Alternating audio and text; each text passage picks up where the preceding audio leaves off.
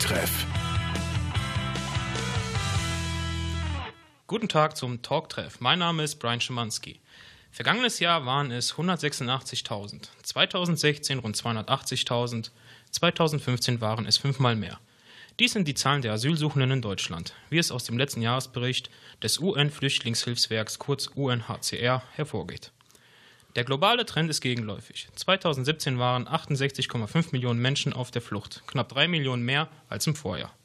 Mit über 970.000 anerkannten Flüchtlingen belegt Deutschland den sechsten Platz in der Rangfolge der Länder. Es vergeht kein Tag, in dem nicht über Flüchtlinge in Deutschland berichtet wird. Thema heute: Was steckt alles im Alltag der Flüchtlingsbetreuung? Ein Balanceakt, den unsere Studiogäste jetzt gemeinsam erörtern. Seit März 2015 aktiv in der Flüchtlingshilfe. Erst ehrenamtlich und im Laufe des Jahres 2015 festangestellte Flüchtlingsbetreuerin. Herzlich willkommen, Jola Igel, Ergotherapeutin. Dankeschön. Schon immer hatte sie eine Leidenschaft für soziale Berufe. Selber früher aus der DDR nach Westdeutschland geflüchtet, fand sie im Oktober 2015 mit der Flüchtlingskrise ihre Berufung. Manuela Klein, Flüchtlingsbetreuerin. Hallo. In Teheran hat sie ihr Masterstudium Psychologie abgeschlossen. 2015 als Flüchtling aus dem Teheran gekommen und sofort in der Flüchtlingshilfe aktiv tätig. Ich freue mich, Sie heute begrüßen zu dürfen. Sarah Nuri, Sozialpädagogin. Hallo und danke. Was passiert mit einem Flüchtling, der in Deutschland registriert wurde, Frau Klein? Ja, nachdem die obligatorischen Fingerabdrücke genommen wurden, werden sie ja dann auf ihren Namen geprüft und dann kommen sie in eine zentrale Unterbringungseinrichtung. Dort beginnt die Registrierung quasi von ganz von vorne. Das heißt, sie werden gefragt, aus welchem Land sie kommen, welche Sprache sie sprechen, welche Staatsangehörigkeit sie haben, weil, wie man ja auch weiß, ist das immer nicht so ganz klar und jeder hat ja auch nicht Papiere. Und mit diesen Informationen werden sie dann registriert. Das sind die ersten Schritte. Das dauert natürlich eine Zeit und dann wird alles weitere eingefädelt. Gibt es auch sowas wie eine ärztliche Untersuchung? Ja, beim Ankommen in die zentrale Unterkunft gibt es eine sogenannte medizinische Sichtung, weil ja viele Leute durch die lange Zeit der Flucht einfach auch krank sind. Dazu zählt jetzt von der normalen Grippe angefangen natürlich auch zu irgendwelchen ansteckenden Krankheiten, das ist ganz klar. Und generell möchte man ja auch präventiv arbeiten. Die Gesundheitsversorgung in den ganzen Ländern, wo der Großteil der Flüchtlinge herkommt, ist natürlich nicht so gewährleistet, wie sie hier in Deutschland ist. Und einfach aus diesem Grund wird jeder Flüchtling erstmal ein Arzt vorgestellt, der sich von oben bis unten den Flüchtling anguckt, ansteckende Krankheiten herausfindet, solange diese existieren. Und auch die ganzen Standardimpfungen werden durchgeführt für jeden Flüchtling, der Deutschland betritt. Das heißt, jeder Flüchtling wird untersucht, bekommt eine Akte. Die Zuweisung in den Flüchtlingsheimen selber, wie sieht die denn aus? Wer weist denn die Flüchtlinge zu? Ich persönlich habe jetzt in drei verschiedenen Unterkünften gearbeitet und ich kann sagen, dass es in allen drei ähnlich war. Ob es jetzt in einer Turnhalle war oder in einem Schulgebäude, das schon darauf geachtet wird, dass die Flüchtlinge nicht unbedingt nach Nationalität, aber nach gleicher Sprache geordnet werden. Einfach, dass es den Flüchtlingen auch einfacher fällt, schneller Anschluss zu finden, da sich ja auch die ganzen Flüchtlinge selbst erstmal fremd sind. Und dann wird nach Möglichkeiten geguckt, dass diese Menschen dann auch zusammenkommen. Natürlich ist das nicht immer möglich, aber das war meistens nie ein großes Problem. Sie sprachen davon, dass Sie in mehreren Unterkünften gearbeitet haben. Gibt es verschiedene Arten von Unterkünften? Ich habe schon mal aus der Zeitung gehört, es gab ganze Traghallen oder Sporthallen, verlassene Gebäude. Wissen Sie dazu mehr? Genau. Die erste Unterkunft, da habe ich allerdings nur drei Monate ehrenamtlich gearbeitet. Das war ein altes Schwesternwohnheim. Da gab es dann Vierer- bis Achterzimmer. In der Schule, in der ich dann gearbeitet habe, ein leerstehendes Gebäude, da war es auch üblich, dass Achterzimmer existierten. Und in der Turnhalle war das natürlich was ganz anderes. Wir hatten zwei große Turnhallengebäude nebeneinander. In jeder Turnhalle war Platz für 200 Menschen, aufgeteilt nach alleinreisenden Männern und Familien oder Ehepartnern. Und das war wirklich einfach nur, wie man sich diese herkömmlichen Turnhallen vorstellen kann, einfach mit Bauzäunen und einem Plastikvorhang über den Bauzäunen abgedeckt. Und da standen dann diese typischen Hochstellbetten. Können Sie mir vielleicht erzählen, wie lange Menschen mitunter in so einer Flüchtlingsunterkunft verbleiben? Es ist schwierig zu sagen, da das bei jedem Fall natürlich individuell lange dauert. Manche Bewohner waren nur für zwei Wochen bei uns. Ich kenne aber auch Fälle, wo die Menschen bis zu anderthalb Jahre bei uns gewohnt haben. Frau Nuri, können Sie uns vielleicht schildern, wie das damals bei Ihnen war? Waren Sie lange in einem Flüchtlingsheim oder kürzer? Oder was war das für ein Heim, falls Sie in einem waren? Ja, bei mir hat nicht so lange gedauert, dass ich in einem Flüchtlingsheim war.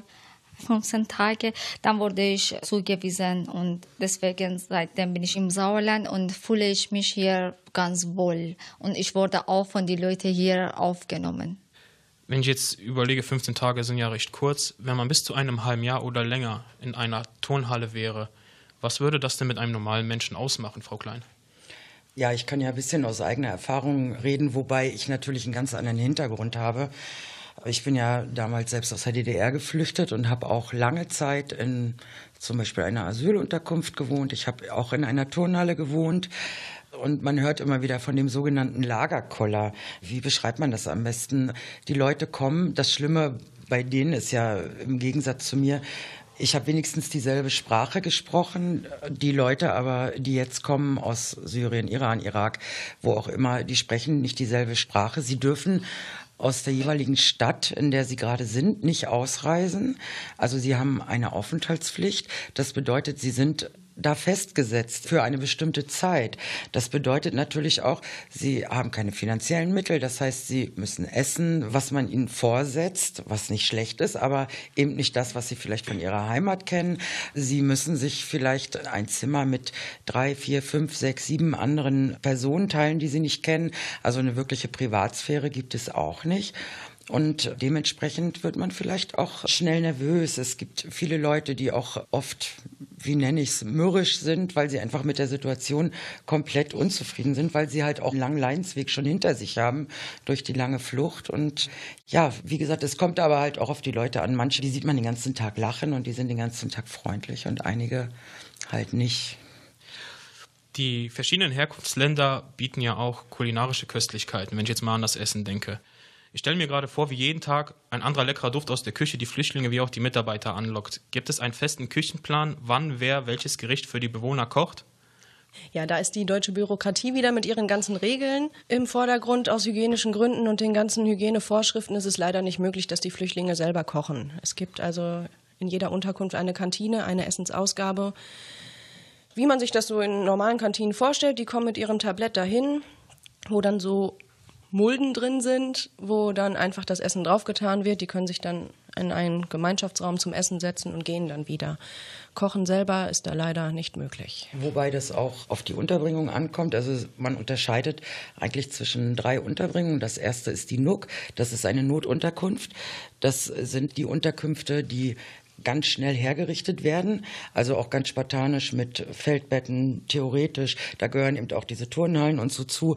Dann eine zentrale Unterbringung. Das bedeutet, äh, da werden die Leute schon einer Stadt zugewiesen, aber auch nur für eine bestimmte Zeit. Und dann gibt es die kommunale Unterbringung. Und in diesen kommunalen Einrichtungen, da beziehen die Leute auch schon eigene Gelder und nicht nur Taschengelder. Und da haben sie auch die Möglichkeiten, in den Einrichtungen selber zu kochen. Aber halt der Weg dahin ist meistens ziemlich lang und so müssen sie einfach nehmen und essen, was kommt. Ne? Wie kann ich mir dann den Alltag für einen Flüchtlingsbetreuer in einer Flüchtlingsunterkunft vorstellen? Was werden den Bewohnern für Angebote vorgestellt, da sie ja selber nicht kochen können zum Beispiel? Jetzt mal unabhängig vom Essen. Wir fangen ganz einfach da an, indem wir die Leute ausstatten mit dem erstmal Nötigsten, sprich mit Kleidung, weil viele haben wirklich nur das, was sie am Leib haben. Wir zeigen den Leuten die Stadt, wir machen mit denen eine Stadtrundfahrt. Wir, oder ein das Wichtige zu erklären, was in Deutschland vielleicht etwas kompliziert sein könnte, wenn man gerade aus einem anderen Land kommt, ist die verschiedenen Supermärkte. Genau. Und auch die Preisunterschiede in den Supermärkten. Welchen Artikel kriege ich wo? Muss ich jetzt für Duschgel, kann ich da in einen normalen Supermarkt gehen oder sind da andere Läden vielleicht wichtig? Diese ganz Kleinigkeiten, die für uns mittlerweile sowas von selbstverständlich sind, dass wir da gar nicht mehr drüber nachdenken. Da ist es wichtig, den Leuten das zu zeigen und oder die natürlich auch, auch so nicht, zu beschäftigen. Und auch, dass man nicht während der Fahrt auf den Bus hüpft, sondern sich schon an eine Bushaltestelle stellt. Ja, es ist einfach so. Oder dass man sich halt auch eine Fahrkarte kauft dass es auch Ampeln gibt, die man auch einhalten soll, dass man halt auch bei Grün über die Ampel geht und nicht unbedingt, wenn gerade kein Auto kommt.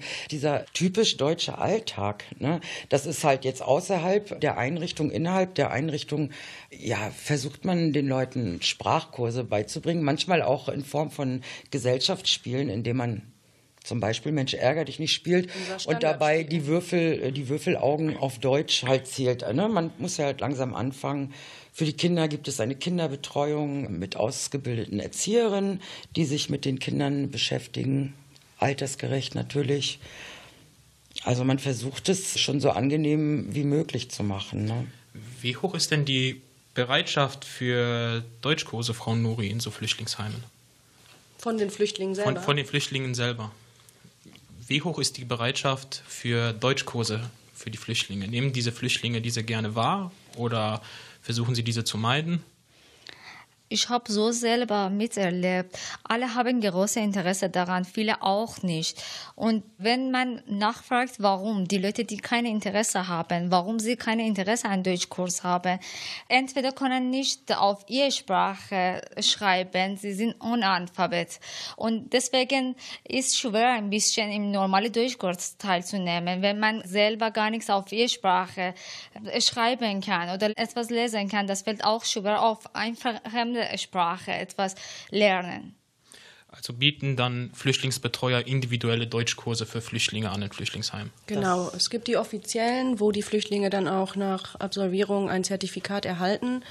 Aber die Deutschkurse, die intern in der Flüchtlingsunterkunft angeboten werden, die kann man natürlich auch individueller gestalten. Und da gibt es nun mal kein Zertifikat am Ende. Genau, die werden auch von den Flüchtlingsbetreuern direkt oder es gibt halt auch, wir haben zum Beispiel auch pensionierte ehrenamtliche Lehrer, die einmal die Woche vorbeikommen, ja, die das natürlich professioneller machen als wir, die nie in einem Lehrberuf tätig waren. Ja, sowas gibt es auch. Aber wie gesagt, wir, wie Frau Igel schon sagt, wir gucken dann halt, was für die Flüchtlinge halt wichtig ist. Und da geht es los von ganz normalen das ist mein Name, da komme ich her, wie alt bist du, wo wohnst du, wie komme ich von Meschede nach Brilon, was auch immer, also um Alltagsgeflogenheiten. Und da können wir uns natürlich dann so ein bisschen intensiver mit befassen. Frau Igel, Sie sprachen von Beschäftigungsangeboten im Flüchtlingsheim. Jetzt wäre meine Frage, werden denn auch verschiedene Beschäftigungsangebote von außerhalb angeboten an Flüchtlingsheime, von anderen Organisationen, Vereinen, Verbänden? Ich muss leider sagen, dass ich da sehr wenig von mitgekriegt habe. Es gibt immer vereinzelt Leute, die Interesse zeigen, wo es dann vielleicht an der Umsetzung hapert, weil natürlich auch nicht jeder x-beliebige mal eben so eine Flüchtlingsunterkunft betreten darf. Die Aktionen finden dann draußen statt. Ich möchte allerdings von einem Mönch erzählen, der sich sehr viel um unsere Flüchtlinge gekümmert hat und gerade die Kinder auch dabei unterstützt hat, Regelschulen zu besuchen, aufs normale Gymnasium gehen zu können, solche Sachen. Sonst erfährt man auch viel Positives von den Moscheen aus dem Ort, die sich auch immer viel mit Spenden um die Leute kümmern. Aber an Beschäftigungsangeboten habe ich jetzt nur einen Fall erlebt, nämlich dass eine städtische Fußballmannschaft immer wieder ein paar unserer Flüchtlinge auch aufgenommen hat in den Verein und das kostenfrei. Wie sehen denn solche Spenden aus von zum Beispiel einer Moschee oder von Auswärtigen? Das meiste sind Kleiderspenden oder Spiele. Bei den Kleiderspenden finde ich es ganz interessant, weil die Deutschen wirklich nur super gute Sachen spenden. Da sind viele Markensachen bei, hochpreisig. Jacken zum Beispiel, wo ich dann auch immer wieder höre, ja, warum laufen die Flüchtlinge nur in Markenklamotten rum? Aber es wird halt viel sowas gespendet. Probleme bei den Spenden sind eigentlich Männergrößen in S&M. Das war immer Mangelware. Wie war und das Schuhe, bei Ihnen, Frau Klein? Genau, Schuhe, gerade Männerschuhe in Größe 42, 43. Man mag es nicht glauben, aber die Männer haben ziemlich kleine Füße. Und man muss auch halt leider sagen, dass die Spendenbereitschaft ist einfach nicht mehr so, wie sie zum Beispiel vor drei Jahren war, mhm. wo man wirklich jeden Tag Spenden entgegengenommen hat. Das ist einfach nicht mehr. Aber wie gesagt, die Spendenbereitschaft ist nichtsdestotrotz immer noch da. Wir bekommen gerade für Kinder, auch wenn wir mal einen Aufruf machen, sei es über die sozialen Medien oder so, geht das immer ganz, ganz ja. fix. Aber ja, also wie gesagt, so die Angebote von draußen sind dann schon eher spärlich, wo ich sogar das Gegenteil sagen kann, dass Leute sich im Schwimmclub und auch im Fitnessclub anmelden wollten und das nicht durften nicht von dem Betreiber oder nicht von der Unterkunft, sondern von dem Betreiber dieses Fitnessstudios wurde denen das untersagt. Das finde ich dann schon ziemlich traurig, weil wir sind alles Menschen ne? und egal, woher wir kommen. Und ja, so sieht das Angebot, ist halt schon mehr intern als extern. Wenn ich an die Großzahl der Spenden denke, Sind die alle gewaschen? Müssen die gewaschen werden? Wie sieht das aus? Wie ist das zu handeln? Also wir haben auch selten den Fall gehabt, dass wir Spenden angenommen haben. Wir machen den Müllsack dann einmal auf, gucken rein, ist das auch wirklich Kleidung, was da drin ist und haben den Sack dann meistens erstmal mit reingenommen. Oft waren halt auch total verdreckte Kleidungsstücke, zerrissene, zerschnittene, kaputte Sachen mit dabei. Also sobald eine Spende ankommt, kommt das erstmal in die sogenannte Kleiderkammer, wo dann wirklich jedes Teil nacheinander angeschaut wird. Und es wird erst sowieso, bevor wir das ausgeben, alles einmal gründlich gewaschen. Von uns, durch uns. Also bei uns in der Einrichtung war es jedenfalls so, dass das gewaschen wurde. Viele bringen aber auch, das sieht man einfach schon, die sind gewaschen und gebügelt. Bei dem großen Aufgebot an Flüchtlingen, die Menschen haben alle Klamotten, das, was gewaschen werden muss, machen das auch Flüchtlingsbetreuer oder dürfen 2005? da die Flüchtlinge ihre Sachen selber waschen? 2015 war es noch so, dass wir selber die Anziehsachen der Flüchtlinge gewaschen haben. Mittlerweile wurde ja Gott sei Dank eingeführt, dass die Flüchtlinge in einer zentralen Unterbringungseinrichtung einen 1-Euro-Job annehmen dürfen. Und dann ist das sowas wie Wäsche waschen. Da sind dann die für zuständig, für die ganze Organisation auch davon. Oder Hofdienst, die Straße sauber machen, im Winter die Straßen und Bürgersteige vom Schnee befreien. Also solche Aufgaben übernehmen die Flüchtlinge dann und das tun sie auch gerne. Wir hatten immer unendlich lange Wartelisten da, weil alle sich um diese Minijobs geschert haben. Ja, ich glaube, das ist aber auch überall gleich. Und da geht es nicht um, um diesen Lohn, sondern es geht einfach um auch darum, dass man beschäftigt ist, dass man aus diesem Trott, ich sitze im Zimmer und gehe vom Zimmer raus und wieder rein, dass die davon einfach wegkommen. Und deswegen, also das war bei uns genauso, dass die, genau. diese Jobs da sehr heiß begehrt auch sind. Auch um einfach wieder eine Aufgabe zu haben und sich Richtig. gebraucht zu fühlen. Und wenn es nur dreckige Wäsche von Fremden waschen ist. Es geht denen weniger um das Geld, weil es sich wirklich nicht lohnt. Die dürfen maximal dann eine Woche arbeiten, dann findet wieder ein Wechsel statt, dass nicht ein Flüchtling jetzt vier Wochen dasselbe macht und nur dieser Flüchtling vier Wochen noch ein bisschen extra Geld kriegt. Es geht wirklich nur darum, dass sie dass wir und auch die Flüchtlinge anhand dieser Minijobs einen Weg gefunden haben, einmal die Leute zu beschäftigen und denen wieder eine Aufgabe zu geben. Also die Hilfsbereitschaft ist sowieso auch der Flüchtlinge, finde ich, fantastisch. Ja, auch uns gegenüber. Also ich habe, glaube ich, in den ganzen Jahren nicht einmal erlebt, dass ich einen Stuhl oder irgendwas von A nach B tragen musste. Wenn ich den nur angefasst hat, kam sofort jemand und hat mir das aus der Hand genommen. Das ist einfach sehr, sehr schön. Ich kann vielleicht noch ein anderes Beispiel nennen. Das hat jetzt nichts mit Arbeiten an sich zu tun, wir haben einen Bewohner gehabt, der war künstlerisch sehr, sehr begabt. Der hat halt mit uns zusammen, mit den Kindern und da haben wir halt die Wände gestrichen, aber jetzt nicht halt mit weißem Lack, sondern einfach schön bemalt, schöne Bilder. Der hat zum Beispiel für den medizinischen Bereich Fotos gemalt und da hat halt jeder sich so ein bisschen beteiligt und wenn die Kinder nur ihre Fingerabdrücke mitgegeben haben, das ist einfach, dass man was auch für die Gemeinschaft und das Miteinander tut. Wenn ich jetzt an Fastenzeiten denke, steht auch das Zuckerfest kurz danach an. Kann ich mir vorstellen, dass zumindest an einem Zuckerfest in einer Flüchtlingsunterkunft auch ordentlich Partystimmung herrscht? Auf jeden Fall. Genauso wie an allen christlichen Feiertagen. Es wird Weihnachten, Nikolaus, alle Ostern. Ostern. Es wird alles genauso gefeiert wie das Ende vom Ramadan und das Zuckerfest. Und da gibt es keine Unterschiede. Die Muslime feiern genauso die christlichen Feste wie die christlichen, die muslimischen Feste. Also sitzen da bestimmt an Ostern Kinder, die Eier anmalen? Kann ich mir das so vorstellen? Nicht nur Kinder. Die Erwachsenen haben da genauso viel Spaß dran. Die kennen die Tradition halt nicht und finden das super interessant. Ja, an Weihnachten wurden dann tausend Engel gebastelt. Überall hingen nur noch Weihnachtsbäume und Geschenke waren verpackt.